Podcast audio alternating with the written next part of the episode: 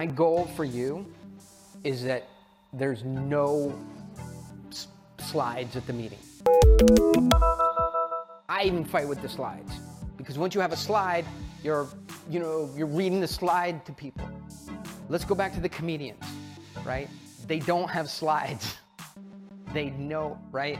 You you you never go when you're listening at, at a comedy show like, oh man, I wish I wish I could see like what he was talking about, like the aunt, you know, was drinking, uh, and then she tried to cross the road, but then the car came. Like the the story carries the whole thing.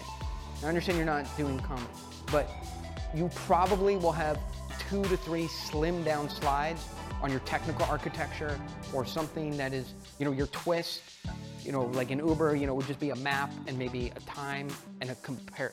So some things that really just illustrate your idea, but ideally it all comes from you in the meeting. I learned this from my partner, Russell. He would just go into a meeting and they'd be like, where's your presentation? Like, why do I need a presentation? And like, well, how do we? He's like, no, I'm just gonna tell you what we have and you guys go, do you wanna do it or not? And then we're gonna leave.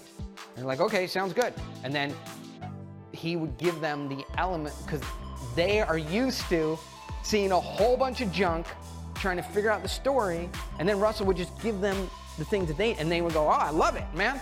You know, um, so, oh, I see what you're talking about in the deck. Can we see the numbers and get in the data room? It's moving forward.